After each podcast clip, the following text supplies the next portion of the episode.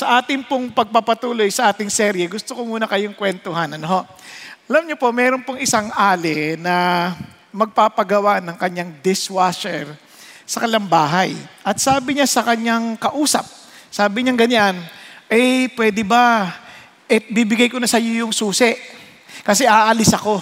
Ngayon, pagdating mo doon, wag mo lang intindihin yung Rottweiler ko, ha? Wag mo lang intindihin yung mabait naman yon. At ito lang ang pakiusap ko sa iyo. Wag na wag mong kakausapin yung aking parot. Maliwanag ba? Ayan ha, maliwanag yung instruction. Wag na wag mong kakausapin yung parot. Eto na ngayon. Nagpunta na siya. Totoo nga. Nakakatakot yung Rottweiler. Parang ano eh, laki. Pero mabait naman. Naka, ganyan lang, nakaganon lang siya. Eto na, nagtatrabaho na siya. Itong parot, salbahay pala to. Mapang-insulto, sabi niyo sa ano, nagtatrabaho. Alam mo, ang pangit mo. Ang baho mo pa. Ang kapal-kapal ng mukha mo. Hindi ka na nahiya. Ganyan, ang dami pa ulit-ulit yun ha.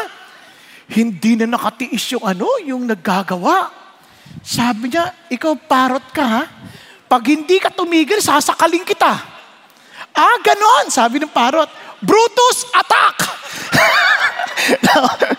Anong ibig sabihin? No? Kayo. Ano ba, bakit natin kinikwento yan sa inyo? Since pinag-uusapan natin yung who is in control, sometimes people are in authority, pag may binigay na instruction, pakinggan mo ng mabuti. Dahil masigit nilang nalalaman kung ano mangyayari sa'yo. And itong tao na to, hindi niya pinansin. And oftentimes, yun ang ating problema. We believe that God is in control.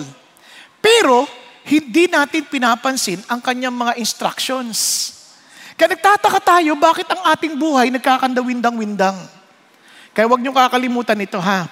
Kapag tayo po ay nagkakaproblema at mayroong mga parot sa paligid niyong parang iniinsulto ka, relax ka lang. Baka si Brutus ang makakatagpo mo. Nagkakaintindihan? Napuntahan na natin. Ito pong ating pag-usapan. So, sabi ho ng Panginoon Diyos, kaya ayaw ng tao minsan na, na mayroong in control of them. Parang mayroong nagdidikta sa kanila ng kalang gagawin. Kasi they often think of God, pag naisip nila yung control, absolute power corrupts absolutely. Kaya sabi ng Panginoon, hindi ganoon. Kaya ganda ng pagkakasabi ni Jerry Bridges. Sabi niya, no plan of God can be thwarted. Itong ibig sabihin ng kontrolado ng Diyos. Walang plano ang Diyos na pwede mong baguhin at sirain. Pag gumilos siya, Walang makapagbabago nito. Kapag siya po ay parang pag niligian niyan, hindi mo siya pwedeng pigilan, sabing ganoon. At hindi mo siya pwedeng tutulan. Yun ang sinasabi niya. You cannot give him a bring account for his action. Hindi mo siya pwedeng hatulan. And sabi niya, God does as He pleases. Gagawin niya kung anong gusto niya. Only as He pleases, ha? Kung ano lang gusto niya. Sabi niya, works out every event to bring about the accomplishment of His will. Lahat ng pangyayari na mangyayari at ipapahintulot niya, yun ay ayon lamang sa kanyang kagustuhan. Nasusundan po. At tuloy tayo. And sabi niya, such a bare unqualified statement of the sovereignty of God would terrify us if that were we, we all we knew about God, kung yun lang ang alam natin tungkol sa Diyos, yung kalang kaya niyang gawin, ano lang yung gusto niya, at walang makakapagpigil sa Kanya, parang nakakatakot. Tama ba?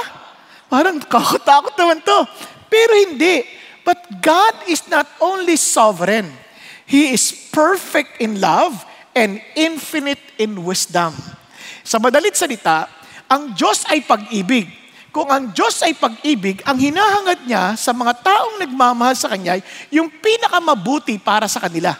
He always seek for the highest good. At hindi lang yon, yaman din lamang siya po ay omniscient. Alam niya rin kung anong pinakamabuti para sa mga nagmamahal sa Kanya. Tama po ba? At hindi lang yon. At ang napakasarap pa, siya ay makapangyarihan. Kaya niyang isagawa yung pinakamabuti at pangako niya para sa mga nagmamahal sa Kanya. Yun ang dahilan kung bakit we are to be grateful for God's sovereign grace. Dahil hindi siya kumikilos o nagkukontrol dahil lamang sa makapangyarihan siya. But His control is because He is gracious. Okay po ba yan? Pakisabi mo sa katabi mo, maging ma- mapagpasalamat ka sa Diyos dahil sa kanyang mabiyayang pamamahala. Bago tayo magpatuloy, let's have a quick review. Nakita ho natin na doon sa unang bahagi ng ating pag-aaral ng Roma, especially for those na hindi pa ito nasundan, kung hindi man po ninyo sundan, panoorin niyo po sa, ano, sa ating mga YouTube channel, sa Facebook channel, nandoon po, makikita niyo po roon, para makita niyo po yung mga pinag-uusapan natin. Ano ba talaga problema natin? Hindi ang, ang problema mo, hindi asawa, hindi trabaho, hindi pera, hindi kung ano yung nangyayari sa atin, ang problema natin, kasalanan. No? Kaya kailangan natin ng katwiran. Hiwalay tayo sa Diyos, kaya tayo napapaaway sa ibang tao, wala tayong kapayapaan sa loob. And yet, God offers us salvation. Sabi ng Panginoon Diyos, dahil hindi tayo hiwalay tayo, wala ka masandalan. Ako pa naman na may control. Kaya, nag-o-offer ako sa iyo ng pagkikipagkasundo. Siya na nag-o-offer ha. Kaya naman, inoffer niya ang kanyang bugtong na anak na si Jesus. That you can, na mararanasan mo itong kaligtasan na to, o itong, ano to, offer of reconciliation sa magitan ng pananampalataya. Pananampalataya tulad ng pananampalatayang ipinamalas ni Abraham. Nakukuha natin. Ngayon, ngayon na ikaw ay napawalan sala na, sabi ng Panginoon Diyos, ito ang blessing sa iyo. Ikaw ngayon ay kakampi ko na. Kanya lamang, meron ka ng kaaway na bago. Dati ang kaaway mo ang Diyos. Mas mahirap yon Kasi siya ang pinakamakapangyarihan. Ngayon, kakampi mo na siya, kaaway mo na ang mga dati mong kasanayan. Nasa, nakiintindihan niyo po kasi may nasarili tayong kasanayan eh. At higit sa lahat, kaaway na natin ang prinsipe ng kadiliman. Ito naman, laban na within and without. Within as in yung kasanayan natin dati, at obviously, the spirit of darkness working against us. Ngayon, Bigla hong pumasok yung issue ng sovereignty. Bakit? Kasi nangako ang Diyos na siya po ang in control ho sa lahat ng bagay. Katulad nung sabi nito.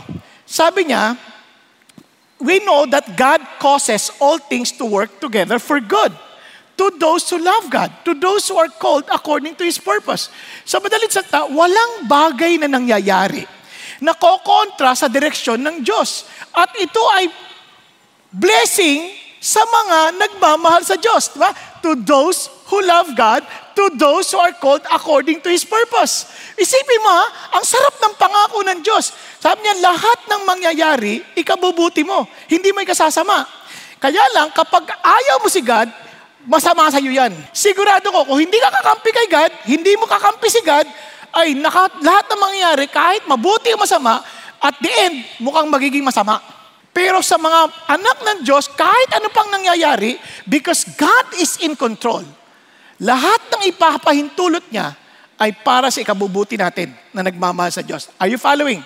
Di ba? Ang sarap na nun. Laking comfort na yun. Parang, wow, kahit na, oh, yung taas ng gasolina, praise God. Talagang blessing talaga ni God. No? Amazing siya, tumaas yung gasolina. Saka naman ako nakabili ng bike.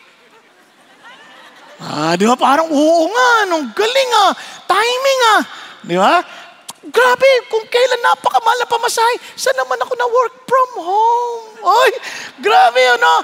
Parang nantinan niyo po, may kilos ang Diyos na kakaiba eh. Na magugulat ka na lang, Lord, oh, amazing ka talaga. At hindi lang, yung kahit na masabi natin hindi maganda yung, dahil sa pagsunod mo sa Diyos, eh, na, na, nausig ka, natanggal ka sa trabaho, hindi pa rin yun masama. Bakit ka mo? Because the ultimate good ay bibigay siya ng Diyos, nakahanda siya sa eternal glory para sa ating lahat.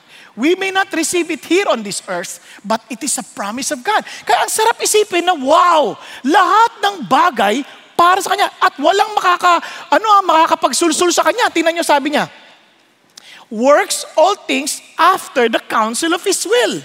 Halimbawa lang, meron kang boss, tapos mayroong mag, mga sip-sip na kaopsina, di ba? May mga sip-sip na kaopsina eh. Ikaw dapat niya ipopromote. Sir, yung, yung, yung, grabe yan, sir. Pag nakatalikod ka, sir. Naku, ano-ano ginagawa niyan, sir.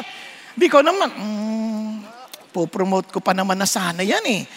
Na, na, kung isa na, na, naapektuhan sila, tama? Pero si God, hindi mo pwedeng masulsulan. Walang pwedeng sumulsul kay God. Pag dinesisyonan niya, walang magkaka-impluensya sa kanya. Di ba? Ang sarap ng ganun. Kaya alam ni God, kaya, eh, ganda, promotion does not come from the east or from the west. Naintindihan niyo? Halimbawa sa trabaho, parang mayroong nagko-kompetensya ng promotion. Ikaw na dapat, pero laging may sip-sip eh. Hindi mo maalis yun. May sip-sip talaga. Pero kahit anong kasipsipan yan, ang promotion manggagaling sa Diyos. Eh bakit siya pa rin na na-promote, hindi ako? Ibig sabihin, hindi mabuti sa iyo yung promotion. Kasi hindi ipag hindi ipagkakait ng Diyos ay isang bagay na mabuti sa atin. Kag hindi binigay sa iyo, hindi mabuti. We can take comfort because God is in control. Walang bagay na hindi nasa ilalim ng kapangyarihan ng Diyos.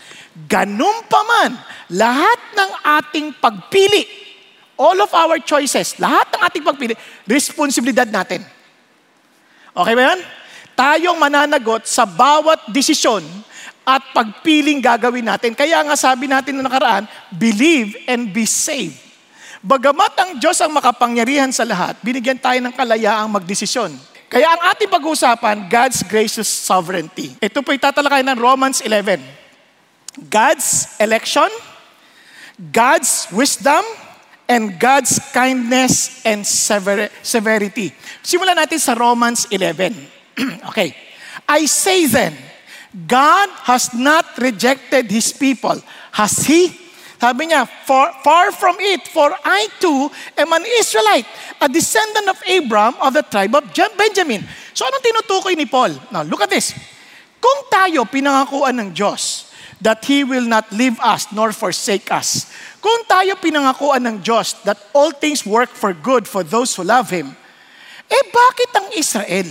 Naalala nyo, na sila ay may tipanan ng Diyos tulad ng tipanan ng ating naranasan? Eh bakit sila? Hindi sila sumusunod kay Kristo. Bakit sila? Tinanggihan ba sila ng Diyos? Now, lalong-lalo nyo ma-appreciate yung sulat na to. Ngayon kasi, hindi natin masyadong makita yung significance. Pero noong mga panahon na sinusulat to at mga kasaysayan na kung saan, from 70 AD down to 1,948 years. Naintindihan niyo kung gaano katagal yon. Wala ang Israel. Wala na sila. Yung bayan ng Israel, wala na doon ang Israel. Nangagkalat na silang lahat. Nai-imagine niyo ba yon? Sabi ng Lord, God is control. Uh, pinatulog ka niya, okay, decision mo yan eh. joke lang, joke lang. Nabalik tayo, nabalik tayo. So, sabi niya, teka muna, eh bakit itong Israel? Ano bang, anong kinalaman yan sa ating mga pinag-uusapan? Pinag-uusapan natin yung sovereignty ng Diyos, natising Ano bang kinalaman niya Israel? Alam niyo ba kung bakit? Babalikan natin to si Paul, ha? Pero ito muna. Ano ba itong Israel? Tingnan niyo naman, ang Israel, napakaliit na bayan. Ito lang ang Israel, laki-laki ng mundo. Para maintindihan niyo ito, ang liit ng Israel.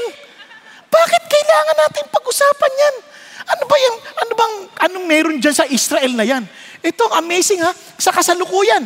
0.2% lamang ang populasyon ng Israel. Napakaliit. Pero, ang lupit, yung kaninang, ano, isipin nyo, yung, yung sa Nobel Prize winners, 22% sa kanila. Tapos, isipin nyo sa laki ng ano yan, sa dami niyan, yung 22 sa kanila. Himala, grabe ang himala sa Israel. Pag-isipan niyo mabuti ha. Wala na yung bayan ng Israel na yan. Pero, ayon sa Biblia, na siyang ating inaaral, na naging interesado ang maraming tao, bakit? Because from that Old Testament scripture, dumating ang patub- katibayang, dumating si Jesus Christ, at wala pang nangyari sa tanang kasaysayan ng tao, may isa na nabuhay magmuli pagkatapos mamatay. Pagkatapos ng tatlong araw Are you following? So naging aware ang mga tao ngayon, ang buong mundo. Pinag-uusapan. Kaya nga meron tayong Christmas. Isipin mo, bakit, sino ba naman, bakit magse-celebrate ng Christmas? Apektado ang buong kasaysayan. Biro mo, pagdating ng Pasko, biglang ang daming tao, ngayon palang daming tao sa pamilihan. Di ba? Nagkakagulo. Bakit? Bakit ganun tayo ka-concern? Di ba? Kasi doon yung maintindihan, may pangyayari dito sa bayan ng Israel na ito, bagamat maliit, na nakaapekto sa takbuhin ng buong mundo. Na pag-isipan niyo mabuti, balikan natin ang Israel para maintindihan ninyo. Sobrang himala niyan. Noong 1948, May 14, sila po ay naging bayan muli. Dahil sinabi ng Diyos na sila'y magkakawatak-watak. Nasira po ang kanila pong ano, ha, templo. Nagkanda watak-watak sila. Nagkalat sila sa iba't ibang bayan. Nagkalat ho sila, lalo sa bandang Europa. Pero amazing, isipin nyo, pwede pa bang magpatuloy yung lahi na yon kung 1,938 na o 48 nang nawawala? Hello? Parang imposible, no? Hindi sila pwede pumasok sa bayan ng Israel mismo, ha? Bawal sila doon. Ngayon, ito pa. So, nung sila po'y pinabalik, alam mong may kamay ang Diyos sa kanila eh. Bakit? Isipin nyo, ginera kaagad sila ng mga karatig po, karatig bayan. Nilabanan silang lahat. Hindi sila nanalo sa napakaliit na ito. Itong mga ito, nilabanan siya. Ang liit lang yan. Panalo pa siya. Nung minsan, sila po ay nagse-celebrate ng Yom Kippur. Siya po, ay sila po ay nag-aayuno. Bigla hong, ay, dito pala yung mic. Siya gulat lahat. Pati natutulog, nagulat eh. sorry, sorry. Gera kasi yun, gera. Tapos, ano. De, eto na. Sabi nga nun, ano nangyari? Tapos, eh, nakakatuwa talaga. Kasi, in six days, natalo nila yung kalaban. Nasako pa yung Mount Sinai. Ah, naintindihan ninyo? Grabe, bakit sa liit nang yan? Agriculturally, two-third of their lands, desierto. Ngayon, isipin ninyo, kaya nilang pakainin ang buong mundo. Tayo, doon, problema tubig ha, pero kaya ang, ang tanim nila, malalago. Tayo, laging inuulan at binabaha. Walang tubig. Di ba himala din yan? Sila himalay. Sobrang himala nila. Wala silang tubig pero napapalago nila yung halaman. Di ba? Kaya nakakagulat yung mga bundok natin. Sa ulan ng ulan, naubos yung mga puno. Ayaw mabasa. Nagtaguan sila. Na, naintindihan natin, hindi ko iniinsult ang Pilipinas, but I'm just telling you, kung bakit ang kamay ng Diyos makikita ninyo sa bayan ng Israel. Nakukuha natin. Ngayon, lingwahe. Pero inyo, yung iba nating mga kababayan, pumunta lang sa Amerika, hindi na makapag-English, ay makapag-Tagalog.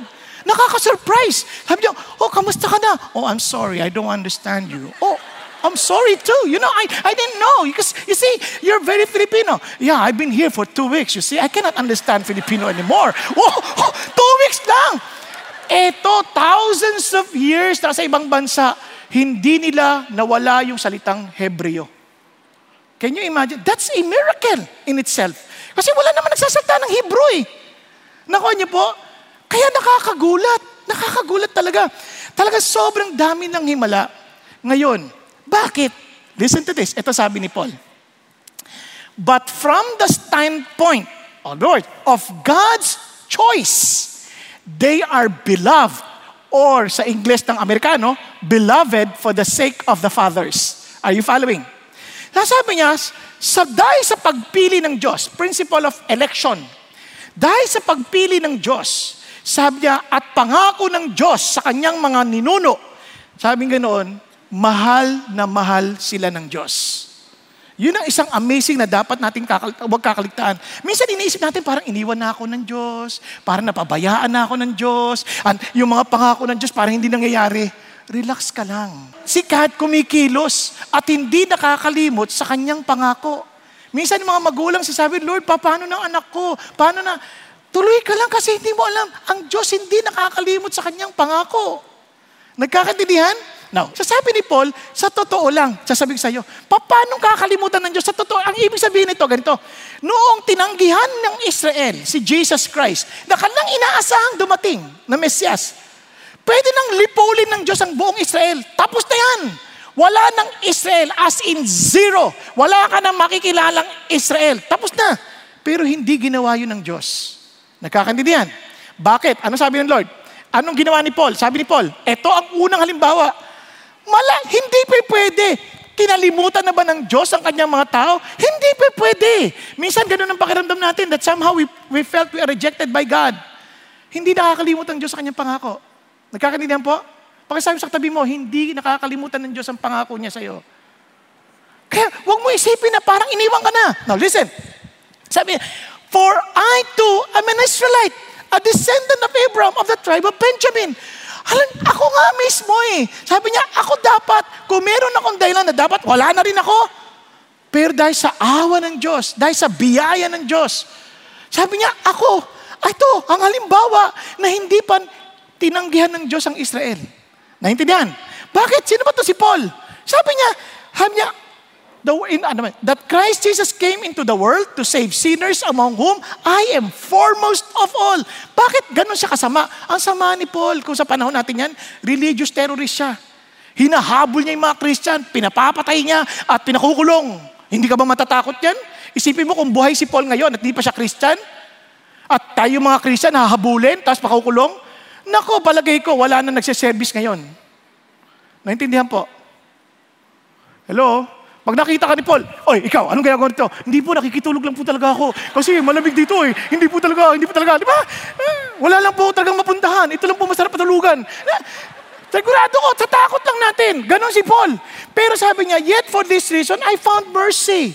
So that in me, as the foremost Jesus Christ might demonstrate His perfect patience as an example of those who would believe in Him for eternal life. Minsan isip natin, itong asawa ko wala na itong pag-asa, hindi na ito magbabago. Lord, labo yun, sabi nyo, tutulungan mo ako. Ano ka ba? Si Paul nga, sama na ugali eh. Niligtas ng Diyos eh. Hindi niya tinanggihan. Israel is somehow a picture to all of us of God's faithfulness.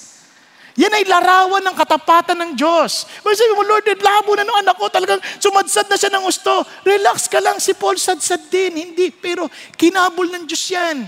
God never forgets His promise. Are you following? Wag, Lord, tumasama ng pasama yung mundo. Relax ka lang. Relax. I'm in control. Di ba kaya nare-relax kayo? Yan sinasabi ng Panginoon. Pero itong gusto matutunan ng Diyos. Sabi, tingnan nyo. Sabi niya, God has not rejected His people whom He foreknew. Alam niyo yung foreknew? Sabi niya, alam ko yan mula beginning to end. Alam ko kwento ng Israel. Hindi ko sila i-reject. I know that they will reject me, but I will never reject them. Nagkakanindihan po? At hindi lang yon yung for new, for love. Mahal ko na yan nung pasimula dahil yan ang aking tinalaga. Look at this. At hindi nyo ba alam, sa sinabi ng kasulatan, ay balik ka ulit ka sa kasulatan. Kaya napaka-importante, we know the scripture. Sabi niya, sabi niya about Elijah. Naalala si Elijah? Magpapakamatay na si Elijah. Sabi nila, parang Lord, ang labo naman eh. Naglilingkod ako sa iyo. Pagkatapos, ito ako na lang mag-isa. Papatay na nila ako. Di ba?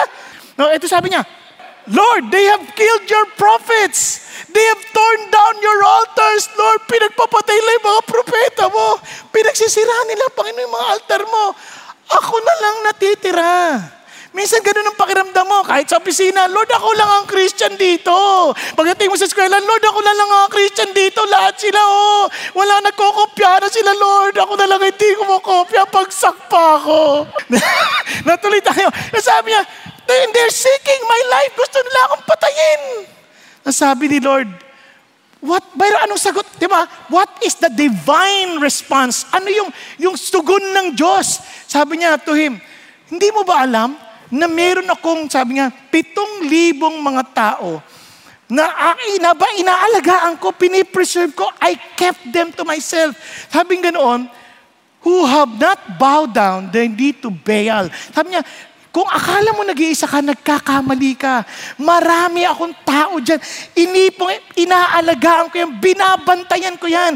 Talagang sigurado kong yan ay hindi mawawala. Sa madalit salita, tinuloy niya, sabi niya, in the same way. Ganon din, sabi niya. Sabi niya, there has also come to be at the present time, ngayon, sabi ganon, a remnant according to God's gracious choice. Yung remnant na yun, hinirang ng Diyos ayon sa kanyang kabutihan. Hinirang niya ito hindi dahil magagaling sila.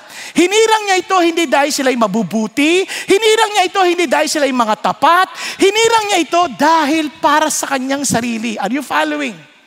If it is by grace, look at this. It is no longer on the basis of works. Wala pa, walang issue dito yung kanilang ginagawa. Ako nag-iingat sa kanila. Are you following? Ako nag-iingat sa kanila. And sabi niya, since otherwise, grace is no longer grace. Maliwanag na yung biyaya ng Diyos, hindi yan ayon sa ginawa natin, hindi sa ayon sa plano nating gawin, ito ay ayon sa pagpili at paghirang ng Diyos sa atin. Ako iniisip ko lang, Ilan sa inyo, nakarinig na kayo nung nag-aaral pa kayo o kaya nagtatrabaho, na mayroong mga palabas tapos mag-aas sila ng volunteers. Tapos hindi kayo magbo-volunteer dahil nahihiya kayo dahil baka palmalpak lang tayo. Na- naranasan niyo yan? Ano ibig sabihin nun? Mamimili sana sila Ni-request ka na lang tayo, tayo na mamili sarili natin. Kung tayo na nga namimili, hindi natin mapili sarili natin eh. Sasabi natin, ikaw na lang, ikaw na lang, ikaw na, ikaw na, sige na, ikaw na, ikaw na. Di ba? Ganun pa eh, nagtuturoan pa eh. Ibig sabihin, hindi ka bilib sa sarili mo, hindi ka rin bilib sa kanya, ay, sa kanya ka bilib, tapos siya rin, hindi siya bilib sa sarili niya. Kung tayo mamimili sa sarili natin, hindi natin pipiliin sarili natin. Pero isipin nyo, tapos pinili ka ng Diyos. Anong meron ka para mapili ka ng Diyos? Yun ang laging tumatakbo sa isip ko eh. Sabi ko, Lord, ba't ako? Paano, paano niyo ako napili? Bakit ako? Kaya Lord, sobrang, ah, kung tayo po'y honest, hindi natin gusto sarili natin. Sa totoo lang. And yet, this is the grace of God. If you believe in Jesus, God chose you. And if God chose you, just imagine, who are you to be taken notice by God? A perfect, holy God. Naintindihan po? Hindi tayo papansinin para tayong si David, naalala nyo? Sabi ng, nung, nung, kay, kay, kay, sa tatay ni David, o aanoin ko yung mag, ano, magiging hari. Idali mo yung mga anak mo ha. Pinila niya yung anak niya, pito. Tapos si David hindi sinali. Para siya sabi, walang karapatan si David. Pero ano sabi ng Lord? Ah, wala sa kanilang pinili ko. Si, asan, meron ka pa ba ibang anak? Yan ang pinipili ko, yung pinakabunso na maging yung magulang, hindi maisip na may potensyal na maging hari. O, naisip niyo yun? So what God is saying, He sees something in us, not because we're good, not because we're handsome or whatever. It is simply because of the grace of God. Nagkakaintindihan. Yun yung prinsipyo yung sinasabi ng Diyos. Now, look at this. The Lord did not set His love on you nor choose you because you were more in numbers than any of the peoples, for you are the fewest of all peoples. But because the Lord loved you and kept the oath which we swore to your forefathers. Ano napansin nyo? He has faithfulness to His words. And sabi niya, sabi niya, brought you out of the mighty hand and redeemed you from the house of slavery, from the hand of Pharaoh, king of Egypt. Kasi ang Diyos, hindi siya nakakalimot sa kanyang pangako.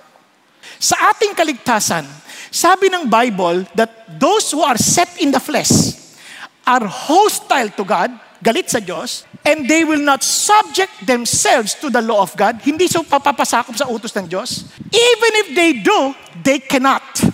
Sa madalit salita, kung tayo lang papabayaan ng Diyos, ang ating choice lagi is always to go against God.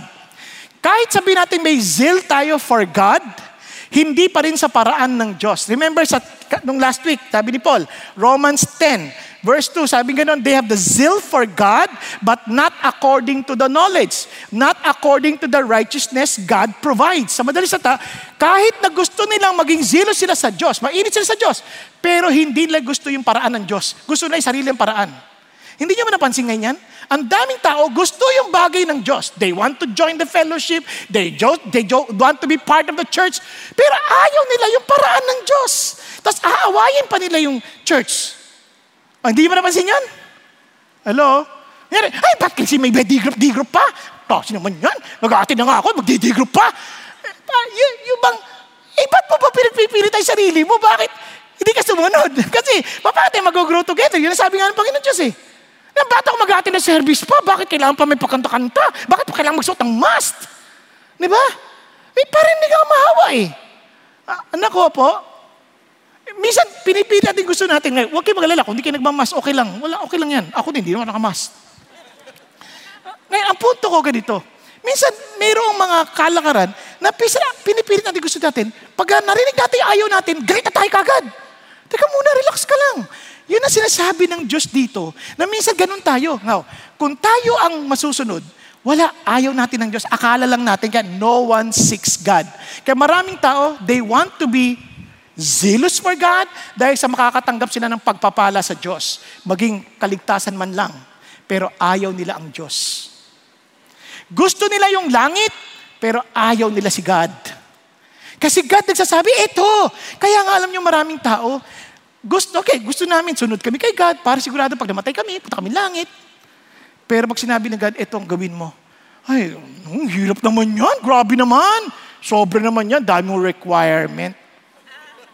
Nakuha natin. And sabi Lord, ito yung paraan ko para makabalik sa akin. Sa anak ko lang. will you take Jesus? If you confess, inaamin mo ba? Tinatanggap mo ba? Talaga bang sumasang-ayon ka na si Jesus ay Diyos? Kasi yung word na Lord doon, Jesus as Lord. You are referring to, sa Greek translation yan, from Hebrew, Yahweh. Personal God, na talagang inaamin mo, talagang siya nga ang Diyos. Pag siya yung Diyos, anong ibig sabihin? Susunod ka sa pinasasabi niya. Diba? Sabi natin, Jesus, Diyos ko yan. Siya ang aking Panginoon. We say Him, Lord, Lord, but we do not do what He says. Are you following? Yes, sabi ni Jesus eh. Kaya balik tayo dito. Kaya ang galing ng Lord, siya na ang nag-i-interfere para iligtas tayo. Sabi ni Jesus, ganito, I said to you that you have seen me and you do not believe. Hindi ka naniniwala sa akin. Sabi niya kasi, all that the Father gives me will come to me. Meaning, kaya ka maniniwala sa akin, dinadala ka ng tatay sa akin. Ang sabi niya, and the one who comes to me, I will certainly not cast out. Pag dinala ka ng tatay ko sa akin, hindi kita itataboy. Ang sabi nga nun, For I have come down from heaven not to do my own will. Hindi ko sasabihin, oy, sumama ka sa akin, eh kung di ka naman dinala ng tatay sa akin, hindi ko talaga ano, kailangan dali ng tatay. Kasi gagawin ko lang kalooban niya. Are you following? Okay, sabi niya, but the will of Him who sent me. This is the will of Him who sent me. Ay, ano ba kalooban ng tatay mo? That all that He has given me, pag binigay ka ng tatay sa Kanya, sabi nga nun, I lose nothing. Hindi ko sila pwedeng mawala. Ibig sabihin, hindi pwedeng mapahamak yan. But it raise it up on the last days. For this is the will of my Father, that everyone who beholds the Son and believes in Him will have eternal life. And I myself will raise Him up on the last days. Sabi niya, si, si, si God the Father, dadali niya sa kanyang anak. At itong taong dinala, obviously maniniwala kay Jesus. Are you following? At sabi ni Jesus, pag dinala ka ng tatay, I will make sure na hindi ka na mawawala. I will bring you to eternity with me because you are now mine. Naintindihan po? Kaya pag tinanong nyo, paano ko malalaman kung napili ako? Gusto malaman? Nagpasakop ka ba kay Jesus? Kung di ka nagpasakop kay Jesus, sabi ni Jesus, those who are not with me are against me. O, nakakadinihan? Andiyan pa kayo? Kaya magtataka kayo, bakit kaya ibang tao, nababasa naman nila, parang wala pa din. Maaring hindi pa panahon, pero relax ka lang, baka tinatapos pa ng Lord yung programa, yung kanyang magandang kwento. O kaya naman, talagang hindi siya, hindi siya sa Diyos. Yun ang desisyon niya, pinitigasin yung puso niya. Ano magagawa natin? Kasi God kasi, gentle yan eh. Hindi ka niya pipilitin. Kung ayaw mo. Nagkakandidihan. Okay pa kayo? O tuloy pa tayo para hindi natin na, para madiinan natin. Hindi ako nagsasabi to, si Jesus ha? Ang nagsasalta, hindi ako, huwag niyo ko awayin. Sabi niya, no one can come to me unless the Father who sent me draws him and I will raise him up on the last days. Sino daw ang lalapit kay Jesus? Sino lalapit kay Jesus? Yung dinala ng Ama. Okay ba yan? Okay pa kayo? So maliwanag yan. Alam niyo yung prinsipyo na yan. Nakita ni natin. Maging ang Israel, hindi naman na desisyon yan. Kaya nga sabi ni Paul, kaya tayo nagpipreach. Hindi tayo nagpipreach. Kaya huwag ka ma-discourage. Hindi lahat tumatanggap. Okay lang. Relax ka lang. Kasi God is in control. Pero kaya lang tayong masigasing na binabahagi ang salita ng Diyos. Kasi, sabi niya, or this reason, di mo sabi ni Paul, I endure all things for the sake of those who are chosen. Pero hindi pa sila Christian ha. Napili pa lang. So that they also may be obtained the salvation which is in Christ Jesus and with it eternal glory. Hindi mo alam kung ilan ang mga napili. Pero as you preach, they will receive Jesus. And for their sake, we keep on preaching. Kahit na doon sa mga hindi nakikinig, okay lang. Kaya hindi ka na nadidisturb. Kaya hindi ka na nadidisturb na tinutulugan ka ng ganyan. Okay lang yan. Hindi ka na nadidisturb na hindi ka pinapansin. Hindi ka na nadidisturb na kung ano-anong comment ang nilalagay sa iyo sa ilalim na ano wala, mataba ka talaga, wala kang kwentang tao. Di ba? Ikay bulang, propeta ka. Walang problema. Bakit? I just preach because God will bring the message to those whom He has chosen. Nagkakaintindihan po?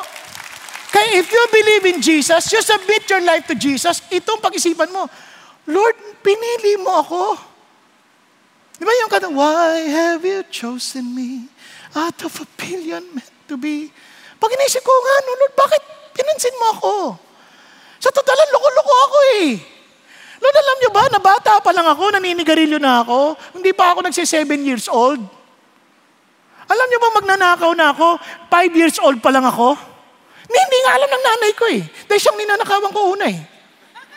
Hindi niya alam. Alam niyo po bang, pinahama ko yung kapatid ko, nanakawin ko yung bagay para siya mapagbibintangan? Alam niyo po bang ginagawa ko yun, Lord? Lord, alam niyo po ba na ang dami kong binobosohan? Alam niyo po ba ang dami ko pong pinaiiyak na wag na natin pag-usapan?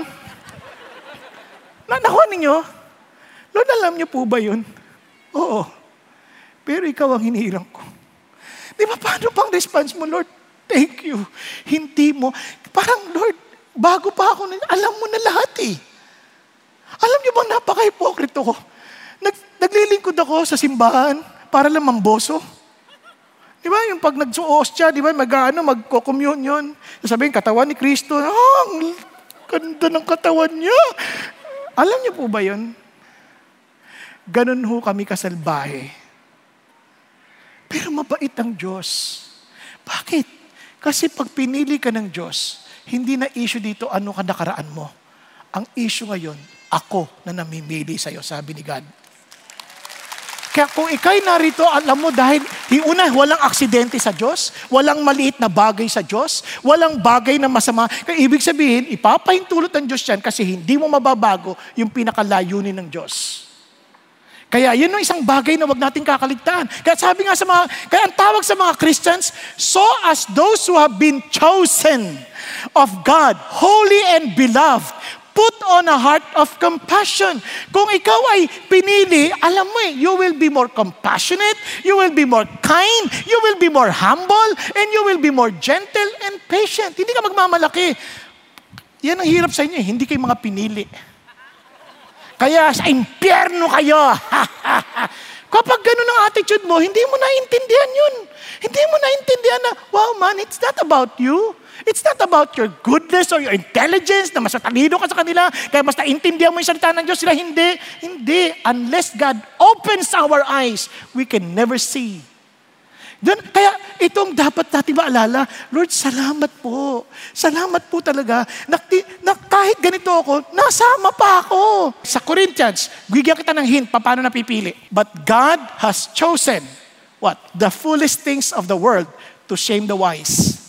And God has chosen the weak things of the world to shame things which are strong sa lahat pa ng pipiliin kung sino pa yung mangmang, sino pa yung parang walang kwenta sa mundong ito, yung paminsan ng napipili. Para ano? Para mapili rin yung mga wise. parang in a sense, para mabigyan sila ng pagkakataon kasi mahihiya sila eh.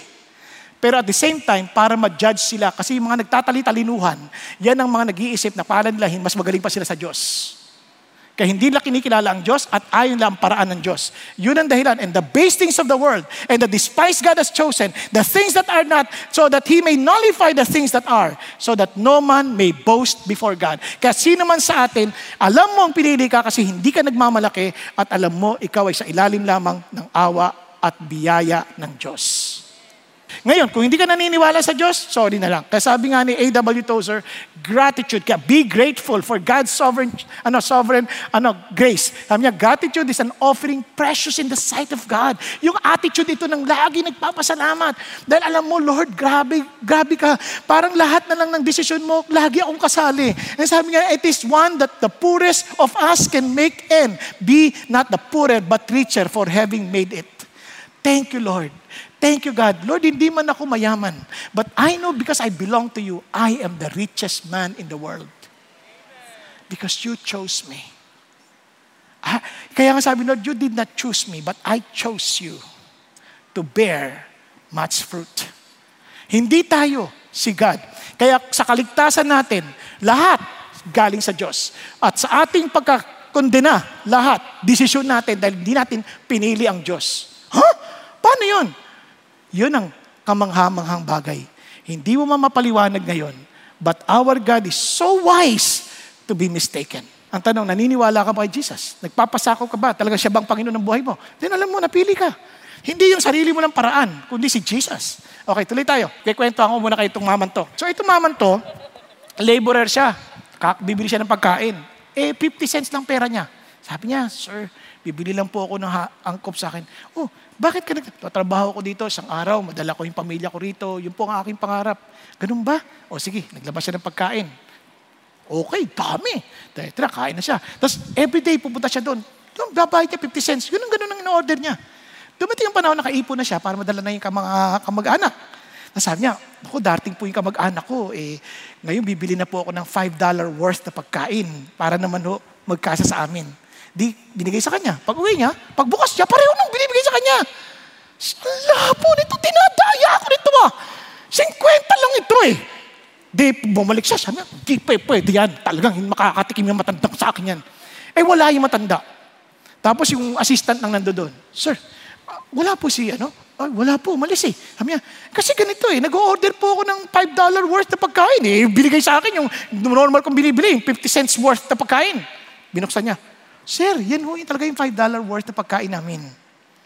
Kaya siguro, sa awa ho sa inong may-ari, yan ang binibigay sa inyo noong paman. Ilan taon yun ang kinakain yan? Lim, limang taon? Limang taon na ho kayong nakikinabang ng $5 worth na pagkain. Pero, hindi nyo namalayan na ngayon lang kayo makakatanggap ng tabang bayad. Are you following? Marami sa ating ganyan. Minsan, dami tayong demand sa Diyos na hindi man tayo magpasalamat sa kinakain natin. Hindi man tayo nagpasalamat sa nauupuan natin ngayon. Di ba? Reklamo tayo, reklamo. Ano ba ito? Ang tagal niya magsalita. At least, nakakatulog ka pa. Di ba? Hindi ka, pasalamat ka naman kay Lord. Di ba? Sa madaling salita, huwag tayong demanding. Huwag tayong entitled. Everything we have is a blessing from God. Pati hangin nating hinihinga Di ba? Biro nyo, naram, naranasan nyo kung gaano kahirap ng nakaganyan, ano? Pero bait ng Diyos, nakakahinga tayo. Yung mga nagkasakit noon, magpa-respirator, ang laki ng bayad. Pero tayo, libre, araw-araw yung hangin. Bin, sinalaula pa natin yung hangin. Yung iba, dinadagdagan ng amoy. Di maganda. Be thankful. Kaya God wants us to be thankful. Yun ang ating response. Always be thankful. Every day, if we are grateful to God, every day, thank God. Paggising mo pa lang, Lord, thank you for this wonderful morning. Di ba? Pagbukas mo pa lang ng mata mo, wow, thank you God that I can see. Lord, pag, pag wow, thank God I can walk. God, thank you for the whole night rest. Magpasalamat tayo sa Lord. Pagdating mo doon sa opisina, nagagalit yung boss mo, Lord, thank you, my boss still alive. At least I still have work. Pagpatay na siya, hindi ko alam saan niyo ako lilipat. Pero one thing, Lord, thank you. Di ba? Pagdating mo sa katabi mo, dito na naman ito nang mawala. Thank you, God, I can still feel. I'm a human being. Thank you, God. Always thank the Lord for that is His will. In everything, give thanks. Now, bakit? Kasi God's of wisdom. He's a wise God. Tingnan natin. What then? What Israel is seeking is not obtained, but those who were chosen obtain it, and the rest were hardened. Ito mga Israelita, hindi sila masasamang tao. Ha? They were seeking God. They were seeking God's salvation at sobra silang zealous. Hindi sila kasing zealous. Na. Sila grabe, they fast twice a week. Tayo, nagpa-fasting pa ba tayo twice a week? Friday na lang nga yung fasting natin. Pumapalya pa. Nakuha ninyo? They give their tithes in everything they receive. Lahat na matanggap nila. Ha? Pati tinapay, may tithes pa. Sa atin, hindi na nga natin iniisip yun eh. Reklamo tayo na reklamo, may tithes? Bakit may tithes pa? Diba? Wala, ito mga audio, walang ganong reklamo. Basta sila, they do things according to what they believe to be God's will. Pero amazingly, gusto nila yon Kanya lang hindi na na-obtain. Tayo na walang kamuang-muang tungkol sa kaligtasan ng Diyos, na hindi natin alam yung hula na bibigay ng tagapagligtas na si Jesus Christ darating. Ah, hindi natin alam alam yun. Nakaabot sa atin, tumanggap pa tayo. Di ba? Grabe, tayo pang nakatanggap. At sabihin ng Lord, hindi ko mahinagap na pinili ako ng Diyos. Ang layo na ng Israel sa Pilipinas. Umabot sa akin. Ako pa nakasama. Wow! At sa dami ng matatalinong tao dyan, ako pa na hindi masyadong nakapag-aral. Ako pa na hindi masyadong marunong magbasa. Ako pa na siyang hindi masyadong pinapansin ng maraming tao. Ako pa. Lord, ako pa yung tinatawag na nog-nog noon. Ako pa. Lord, wow. Thank you, God, for this. That is a wisdom of God. And the rest were hardened. But, but Paano, ba't sila, Lord? Ano nakikita nang hindi na matanggap kayo? Ano pinahintulutan yung makita ko? What makes me so special to you, O God? Now, tingnan nyo. Just as it is written, God gave them a spirit of stupor, eyes to see not and ears to hear not, down to this very day. Anong binigay sa kanila? They could not see. It is a form of judgment. Dahil hindi na kinilala, hindi na pinansin yung pangako ng Diyos. Now they, they keep on rejecting God. They keep on rejecting the promises of God. They keep on doubting God's word. They keep on doubting God's character. Ano ginawa ng Lord? They gave them the spirit of stupor. They could not perceive. Hindi sila makakita nakita. They, blind, they were blinded. Eyes that they could not see. Ears, hindi na marinig. Kahit naririnig lang message, hindi po mapasok sa kanila. Ano nangyayari? Ba't hindi ko maintindihan? Naranasan niyo ba yan? Nagbabasa kayo ng Bible noong una? Naranasan ko yan. Noong una nakatanggap ako ng Bible, yung maliit. Nakalabasa ko yan. And Abraham begot Isaac. Isaac begot Jacob. Jacob begot, ano, Joda. Ang bigat naman ito. Puro bigat, bigat, bigat. Di ba? Ang bigat, wala akong maintindihan. Until one day, talagang nag-umiyak ako sa Diyos, God, kung totoo ka, talagang kausapin mo ako, hindi, wala na ako, wala na ako, wala na akong pupuntahan. And alam niyo po, ang galing ng sagot ng Diyos. Therefore, if anyone is in Christ, He is a new creation. The oldest pass away, behold, the new has come. Sabi ko, Lord, totoo ba to? Gusto ko po makipag-isa sa inyo. Subok lang. Tanggalin niyo lang yung pagmumura sa labi ko. Kasi mapagmura po ako eh. Marikenyo ako eh. Bawat salita namin, nagkikwento lang kami sa bagitan, lagi may mura. Di ba? Nakakita ka lang ng kotse. Oh, ang kotse! Nanay mo talaga. Damay ang nanay mo. Kotse lang yun, ha? Kaya mura na mura. Sabi ko, pero nagulat ako, bigla ako nauhaw sa salita ng Diyos. Basa ako ng basa, binabasa ko yung Roma, binabasa ko. Tapos biglang hinamon ako, nasuntukan ng kalasi ko. Ano, alaban ka, Noong panahon na yun, pag suntukan, sopakin mo na kagad. Sabay takbo, at least isa ka na. Di ba? Pero noong panahon na yun, hindi ko maintindihan. Ang paghihiganti ay hindi sa akin. Yan ay sa Diyos. Padre Damaso, ano nangyari sa'yo? Di ba? Talaga nagulat eh. Ano nangyari? Padre Damaso nga, salbayan ah. Ano nangyari yan? Salbayan, loko-loko yan. Bakit ganyan yan? Naintindihan niyo po? Diyos na yung nagbukas ng mata mo. Maintindihan. But once God judges you, Wow, hindi mo talaga maintindihan. You will be given blindness to the truth. Now, tingnan niyo po sabi niya, and David said, made their table become a snare and a trap. Imagine even in the midst of prosperity, kasi pag sinabi mong table, prosperity yan eh. I mean, in the midst of prosperity, eh, naging stumbling block pa sa'yo. Sa halip na magpakumbaba ka at magpasalamat ka sa Diyos that you are blessed financially, lalo kapag lumayo sa Diyos. Kasi yung, yung prosperity can be a blessing na namapapalapit ka sa Diyos. Eto, napalayo ka pa. Nakuha ninyo? Kaya hindi ko mo yumayaman, sila yung kinakaugnay ng Diyos. Baka nga, lalo sila lumayo sa Diyos eh. Kaya relax lang, hindi, kaya tingnan nyo. Kaya, wow, kung naintindihan natin to, ito sabi ng Panginoon, tuloy tayo.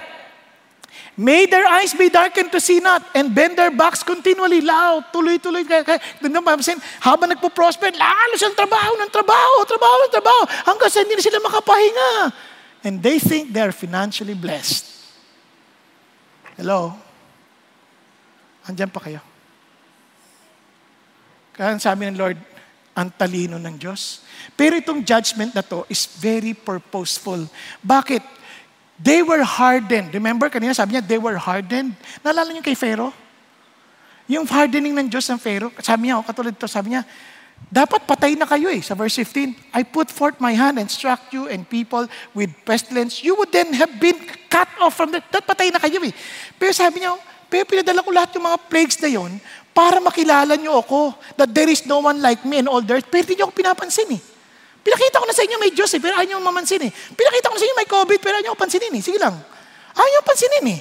Ngayon, sabi niya, dapat nga patay na kayo eh, pero hindi ko pa kayo pinatay. At sabi niya, but indeed, for this reason, I have allowed you to remain. Ganito na lang. Sa talino ng Diyos, dahil matalino siya, sabi niya, okay, panatiliin na lang kita. Alang-alang na lang sa iba. Sabi niya, in order to show my power, in order to proclaim my name through all the earth, still you exalt yourself against my people by not letting them go. Ano sabi niya? Para malaman na lang ng iba. And alam niyo bang nakarating, kaya nakarating sa atin yung gospel? Because one of them na naniwala, si Rahab, na naging kaninun, ano, lola ng lola ng lola ng lola ng lola ng Panginoong Kristo. Naintindihan niyo? Dumating ang pangako dahil naniwala dahil sa paghuhusga ng Diyos kay Pharaoh. So minsan, itong paghuhusga na to, binigay ng Diyos, ginamit niya pa rin na hindi para ikapahamak lamang niya, kundi para sa ikabubuti natin. Kaya nga sabi ng Panginoon ito, basahin natin. Sabi niya, I say then, they did not stumble so as to fall, did they?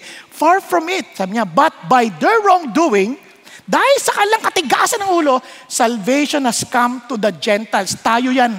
Lahat ng hindi Hudyo, Gentiles. Tayo yan. To make them jealous. Tingnan nyo ha, para tayo maligtas, nang sa gayon, tayo naman, kaiingitan nila. Dahil, wow, bakit ang ganda ng relasyon nila sa Diyos? Paiingitan nila tayo. Sila rin, magkakaroon ng pagkakataon na mabukas ulit ang kalamamata. Anak ko niyo po? Ganun ang wisdom ng Diyos. So what I'm trying to say is this. Sa lahat ng pangyayari, trust God. Kasi hindi mo mamaintindihan lahat ng bagay, pero alam mo, siya yung simula at siya rin yung huli. Kaya kahit hindi mo maintindihan lahat ng pangyayari, Marirelax ka lang. You just need to trust the Lord. Kaya, kaya itong mga Israelita na to, tingnan nyo, nangyari nung nagpipreach sila Paul. Sabi niya, Paul and Barnabas spoke out boldly and said, it was necessary that the word of God be spoken to you first. Since you repudiate it and judge yourself, sila nagsarili ha, sila nag, nag, nag-judge sa kanila, unworthy of eternal life, behold, we are turning to the Gentiles. Kaya yun ang ginawa. Kahit sila Paul, nagpipreach sila sa mga, gent, sa mga Hudyo muna, ayaw nila. They judge themselves. Kasi di-reject nila si God. Ni-reject nila yung offer ni Jesus. Kaya punta na sila sa Gentiles. Exactly what God is saying. Nagkakanilihan? Uh, ito maganda. Now, kaya sabi niya, if their wrongdoing proves to be riches for the world, di ba? Yun ang wisdom ng Diyos. And their failures riches for the Gentiles, how much more will their fulfillment be? Kung tayo naka-experience ng riches ng grace ni God, di lalo na kung sila rin. Dahil yun ang eksaktong pangako ng Diyos para sa kanila. Nakuha po? Uh, andiyan pa kayo? Okay, tingnan niyo po ito. But I'm speaking to you who are Gentiles, therefore insofar as I'm a man, apostles of Gentiles, I magnify my ministry. Kasi yun ang aking ministry, pero hindi ko naman sinasabi ito sa para pagbalaki ko lang ha, na kaya kayo nakatanggap sa Panginoon. Hindi. Sabi niya, if somehow I may move my own people to jealousy, and some and save some of them, yun pa rin ang heart ni Paul. Maligtas sila. Kaya sabi niya, For if their rejection proves to be the reconciliation of the world, what will their acceptance be but life from the dead? Ang sarap, no? Kaya listen to this. Pag hindi mo naintindihan mga pangyayari sa buhay, relax. Keep on trusting on God's wisdom. May papagawa ko sa inyo, sandali lang. Pakikita ko lang sa inyo ito. Marunong naman kayo magbasa, di ba? Basahin niyo to. According to research, at an English university, It doesn't matter in what order the letters in a word, in a word are. The only important thing is that the first and the last letter is at the right place. The, the rest can be a total mess and you can still read it without a problem. This is because we do not read every letter by itself, but the word as a whole. Pero ano napansin niyo? Alam niyo yung dulo, magkadulo, nababasa niyo, tama ba? Yun ang idea. Hindi mo maintindihan mo nasa gitna. Pero alam mo kung sino ang Alpha at Omega, wala kang takot. You can trust God. Amen? You can trust the Lord. Kaya nga ito mga kapatid, God's wisdom, anong response? Let's trust God. If we are grateful, we will trust Him. And in order for us to trust Him, faith comes from hearing, hearing the word of Christ. We need to keep on meditating on His word. Nagkakaintindihan? We need to keep on learning from each other as one body. Yan ay bahagi na. Pakisabi mo sa katabi mo, trust God. Now, God's kindness. Ano ba yung kindness? Para maintindihan na natin. Pero ito yon. God's kindness severity. Kindness is not an apathetic response to sin, but a deliberate act to bring the sinner back to God. Yun ang kabutihan ng Diyos. Sabi niya, kindness reflects benevolence in action. Kindness which disposes one to do good, a goodness in an action and expressed in deed. Parang sa punto ng Diyos, hindi lang kita naghahangad ng kabutihan sa iyo, gagawin ko paano kita mahango sa kala- kalalagayan mo. At mailigay kita sa isang maayos na kalalagayan. Are you following? Now, ano yung severity? Paul is therefore speaking of an extremely serious spiritual condition in which people fell from spiritual opportunity into judgment. Binigyan sila ng pagkakataon ng Diyos. Hindi nila pinansin. Kaya, kailangan silang kastiguhin ng Diyos kasi siya rin ay righteous at judge. Nakakandila yan. Kasi maraming mga Christians ngayon, nagsasabi ng Christians sila, pero wala silang paggalang sa pagiging righteous ni God at pagiging holy ni God. Sabi nga ni God, without holiness, no one can enter the kingdom of heaven. Without holiness. Kaya ang Panginoon Diyos, tayo po, kapag tayo nalga sa Kanya, He knows who belongs to Him. They refrain from wickedness. Yan sabi ng Lord. Katuloy tayo. Kaya tinan niyo po ang sabi ng Panginoon para maintindihan natin yung passage. For if their rejection is the reconciliation of the world, what will their acceptance be? If the first piece of dough is holy, the lamp is also. If the root is holy, the branches are too. Ano sabi niya? Yung dough, pag minamasa, pag hinalo ka doon, dahil holy to, nagiging holy ka na rin. Sinama ka kay Jesus eh. Tama? So, naging holy ka na rin. Ganon din yung pag yung ugat, holy, nilagay ka doon, magiging holy ka din. Kaya yun ang idea ng God. Sabi niya, but if some of the branches were broken off, tinanggal yung ibang branches kasi hindi nagbubunga eh. Parang walang kwenta. Sabi niya nun, being a wild olive were grafted in among them and become partakers with them of the rich root of the olive tree. So, be, ang picture niyan, ito yung olive tree, si Jesus. So, hindi ka kumakabit. So, wala kang, tatanggalin ka na lang. Tayo ngayon na wild olive, referring to the Gentiles, tayo ikinabit. Naka niyo ba? Tayo yung ginraft. Pag graph kang ganyan, ikaw ngayon ang nagiging, kaano parang, kaano na, nagiging holy ka na rin. Na, na dating ang bunga, baliktad eh. Sa very unnatural kasi pag nag-graph ka, kung ano yung bunga ng, ng, pino, ng pasanga na nilagay, yun ang magiging bunga niya. Ito baliktad. Kung ano yung ano, ang magdidikta ng bunga, yung ugat. kaya alam mong Diyos lang to.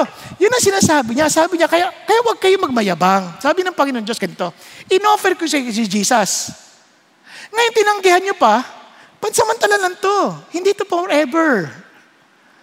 God is just giving us a chance. Kaya huwag kayo magmalaki.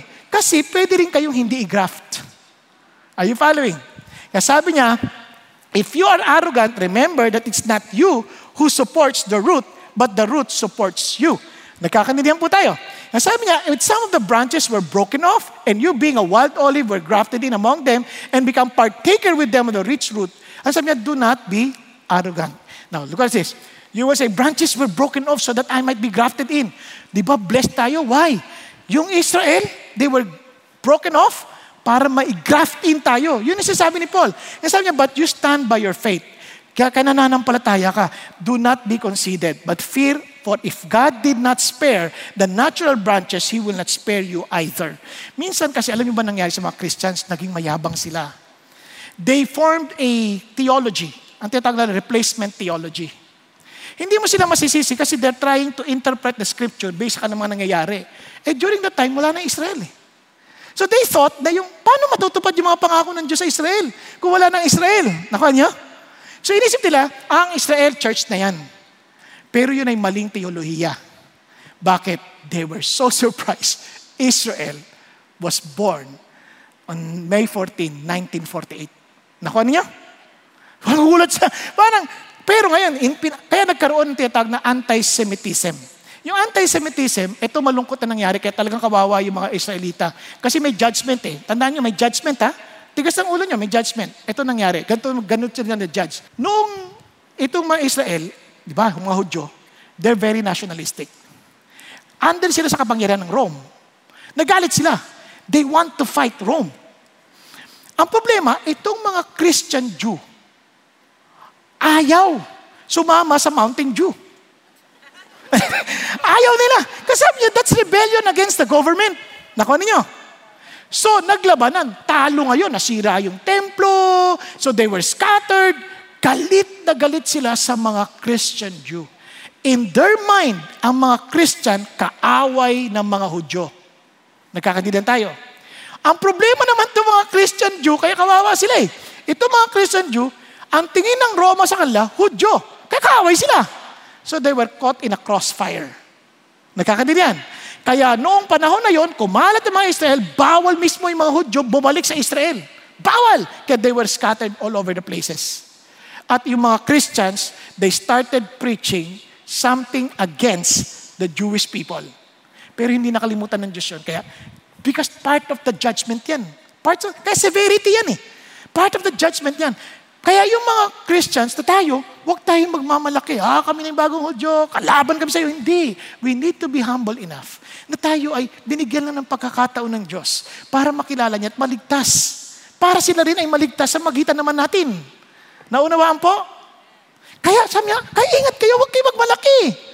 Kaya ho, inusig po ng mga Christians ang daming mga atrocities, mga pagpapatay sa mga Hudyo sa pangalan ni Kristo Jesus. Kaya galit na galit sila sa, sa, ano, sa mga Christians. Galit na galit ang mga Hudyo sa Christians. Kaya isip nila, itong Bible ng New Testament, para yan sa mga Christians. Itong Old Testament, atin. Ang problema pa, yung Old Testament nila, yung pang paraphrase version, ibig sabihin yung Talmud, yung baga, yung interpretasyon lang ng rabbi. Di ba? Ganon din sa Bible. Minsan, alam mo, pagka hindi ka pwede magbasa ng Bible, paano malalaman? Paano ka makakapagtanong? Hindi pwede kang lokohin, di ba? Sila lang may karapatan. Ano ba yun? Wala ka bang utak? Parang ganyan. Kaya sabi ng Lord, bawat isa tatin magbasa. Yeah, yun ang in-encourage ng Diyos sa atin sa Acts 17.11. You read and study similar to the Berean Christians. Di ba? Kaya hindi kayo para linuloko. Kaya checkin mo kung tama. Kasi kahit ako nagkakamali, hindi lahat tayo tama eh. Di ba? Lahat tayo may tama. Nakuha nyo? Kasi tao tayo eh. But we need to help one another as one body to understand better. Sabi ng Lord, Behold then, the kindness, look at the words, and severity of God. Yes, mabait ang Diyos, but don't ever forget, He's also holy. Kaya He will bring judgment to those who fell. Severity, but to you, God's kindness. Para sa iyo, na tumanggap kay Jesus, God's kindness. If you continue in His kindness, otherwise, you also will be cut off. People, some Gentiles, they will reject Jesus. Akala nila sila ang source. At gagayahin nila yung paraan pa rin ng mundo. Na they will try to win Jesus Christ. Sabi ni Jesus, remember, I am serious with my holiness and my righteousness. You cannot come to me with your own terms. You come to me with my terms. Nagkakandidihan. Kaya ito ang amazing kay God. And they also, they do not continue in their unbelief will be grafted in. Kung yung mga Hudyo nga eh, God is able to graft them dim again. Sila, ibabalik sila ulit. And sabi niya, For if you were cut off from what is by nature a wild olive tree and were grafted contrary to the nature into a cultivated olive tree, how much more will these who are the natural branches be grafted into their own olive tree? Next week, lalo maintindihan niyo pa ito, ha? Pero binigyan ko lang kayo ng overview. It For I do not want you, brethren, to be uninformed of this mystery so that you will not be wise in your own estimation, that a partial hardening has happening to Israel until the fullness of the Gentiles, may bilang lang, until the fullness of the Gentiles has come in. So all Israel will be saved. Hallelujah! Maliligtas sila. Paano mangyayari doon? Paano mangyayari? Hindi na maintindihan. May papakita ko sa inyo. Sabi na, one day, pinofisa ito ng Lord. Hindi maintindihan ng mga Hudyo to. Sabi niya, on that day, I will seek to destroy all the nations that come against Jerusalem. Kasi babalik niya eh. They will be saved. God will do something. At talagang they will come again to Jesus. And I will pour out on the house of David, on the inhabitants of Jerusalem, the spirit of grace. Para sa kanilang to ha. Para sa Israelites. Sabi niya, end of pleading so that they will look at me, whom they pierced. Oh, sa pananaw nila ngayon, hindi na maisip yon na si Jesus Christ bilang kalang Messiah ay map, map, mapapako sa krus. Hindi nila alam. Ang alam nila, there will be peace. Pero biglang, niya, they will look at me whom they pierce. Paano nangyari yun? Pinierce nila si God. And they will mourn for him like mourning for an only son, and they will weep bitterly over him like the bitter weeping over a firstborn. Paano nangyari yun? Nako nyo? Kaya, kasi si Jesus yun eh. Eh bakit sabi ni Jesus? Behold, He is coming with the clouds. Babalik siya ulit. And every eye will see Him, even those who pierced Him. And all the tribes of the earth will mourn over Him. So it is to be. Amen. Jesus is the final. Di ba? Consummation of that plan. Babalik siya ulit. Hindi ba natin fully maintindihan pa ngayon dahil enough, hindi tayo, wala tayong enough time. But I'm telling you, once He come back, ang tanong, have you really acknowledged Him as your Lord? Di ba? Kapag sinabi mo, ay, hindi ako nani, okay lang. Baka hindi mo pa panahon. At huwag sanang dumating natigasan mo yung puso mo dahil ayaw mo pa rin magbago dahil, ah, hindi, ayaw ko maniwala dyan kasi ah, ayaw, laban yan sa aking gustong lifestyle. Maniwala ka, time will come, it will be hardened at wag sanang dumating, natutulungan ka pa ng Diyos, natigasan, alang-alang sa iba. Nakakaintindihan tayo. Huwag sanang dumating. Allow me to end with this. Kaya sa gantong bagay, dapat magpag, maging mapag-isip tayo. Tandaan natin, we need to be thoughtful in our lifestyle. Kung ang Diyos ay talagang banal, abay, medyo mag-ingat tayo. Maging, maging talagang seryosohin natin siya ng totoo. Hindi yung parang, ah, Christian na ako, kahit anong gawin ko, pwede na ako, maliligtas na ako. Hindi ho totoo yun.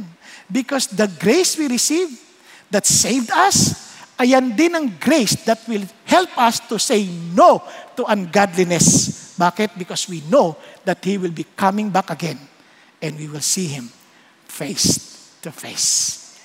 Yan ang ating Panginoon Diyos. Let me end with this. Meron po isang Christian, no? Meron po isang Christian, sobrang excited. He keeps on sharing the Word of God to the people. Lagi sabi, no, grabe si Jesus. Sabi niya, how can you? Ikaw, paano ka naging isang American Indian? Di ba? Alam niyo mga American Indian, di ba? Maraming mga ano yan, mga spiritism. Ang dami ganun yan eh. Pero ito, sobrang mainit sa Panginoon Diyos, sa Panginoon sa Kristo. Tapos sabi niya, bakit ano meron ka? Hindi mo lang naintindihan. Naglagay, yung caterpillar, nakita niya. Pinaikutan niya ngayon ng, ng ano, ng lighter fluid. Uh, parang ganyan. Tapos, sinindihan niya. Di umapoy. Umapoy. Kasi sabi niya, walang magawa yung caterpillar. Ganyan nga. Tapos tumatayo na, tumatayo na. Di ba, nakadapa yan. Tatayo ng ganyan, tatayo. Talagang wala siyang ibang paraan para maligtas. Hanggang sa kinuha siya ng Indian Kinuha, ginanyan niya yung daliri niya. Kumapit yung caterpillar. At naligtas. Sabi niya, ganyan na ganyan ang buhay ko. Wala na ako mapuntahan. Magulong-magulo na buhay ko. Punong-puno na ako ng kapahamakan sa paligid ko. Wala na ako matakbuhan. But Jesus Christ reached out His hand on me and He lifted me up. Kaya hindi ko pwedeng hindi pagsabi sa lahat dahil siya ang aking tagapagligtas at siya ang nagbigay ng buhay sa akin. Tayo pong lahat ay umuko at pumikit sandali. Kapatid, alam mo ang buhay natin. Don't ever use God as an excuse to live a wicked life. Lahat tayo, we have the struggle to sin. But because of His grace, because of His kindness and severity, yung ating gratitude ay mapapahayag lamang kung tayo rin ay nag-iisip on the way we live. Pinapahayag natin ang totoong pagpapasakop kay Kristo Jesus. Pag-isipan nyo ng mabuti. Kung tayo ay nakakaunawa sa pagpili ng Diyos sa atin, di ba dapat tayo mapagpasalamat sa Kanya? Kung tayo nakakaunawa na sa Kanyang katalinuhan, walang bagay na nangyayari na hindi natin ikabubuti, di ba dapat lalo tayo magtiwala sa Kanya? Sa halip na tayo punong-puno ng reklamo sa puso. Ngayon, kung alam natin na ang Diyos ay mabuti, ngunit siya rin din ay, ay, siya rin ay makatarungan, siya rin ay banal, na nagbibigay din ng, ng karapatang parusa sa mga taong hindi kumikilala sa kanyang kapangyarihan. And one day He will avenge against His enemies. Di po ba't dapat siniseryoso natin ang kanyang mga sinasabi? Kapatid, may lang ang panahon. Hindi nyo ba napansin ang bilis ng mga pangyayari? Parang kamakailan lamang. Parang pagpapasko na naman. Isang taon na naman ang lilipas. Isang araw, haharap tayo sa Panginoon Diyos. Hindi natin alam kung kailan. Pero tanong, have we really taken Him seriously? While you and I are still alive, God is giving you the chance to understand His calling and His choice of you kung ikaw yung tinawag ng Diyos, don't be, do not harden your heart. Come to Jesus. Accept Him as your Lord and Savior. Tanggapin mo siya. Bilang yung Panginoon tagapagligtas. Huwag kang magmatigas. Huwag kang magmalaki. take His words seriously. Live a life na talagang pinag-iisipan na hindi nyo natin binabaliwala ang bawat panahon. Dahil bawat ng bagay meron tayo, maging ito'y salapi, maging ito'y oras, lakas, lahat ng ito ay sa Diyos kung siya ang ating Panginoon tagapagligtas. At kapatid, kung hindi pa yan ang iyong desisyon ngayon, and somehow God is speaking to you because God has chosen you and appointed you to come today to Him. Huwag mo nang pagpaliban ng bukas. Sa mga nagtaas kamay, sabi ng Panginoong Yesus, thank you, thank you for choosing me. Kaya naman ako lumalapit sa iyo. Pinapahayag ko ang aking pagtitiwala sa iyo, Panginoong Yesus, bilang Panginoon, bilang Diyos, at bilang tagapagligtas. At salamat na kayo ay buhay. Kayo ay nabuhay magmuli pagkatapos ng tatlong araw para ipahayag at ipagtibay sa amin na napagtagumpayan ninyo ang kamatayan. At tulad ng pangako ninyo, ng lahat ng dinala ng iyong Ama sa inyo at lumapit sa inyo, ay inyo pong iingatan hanggang sa muling pagkabuhay.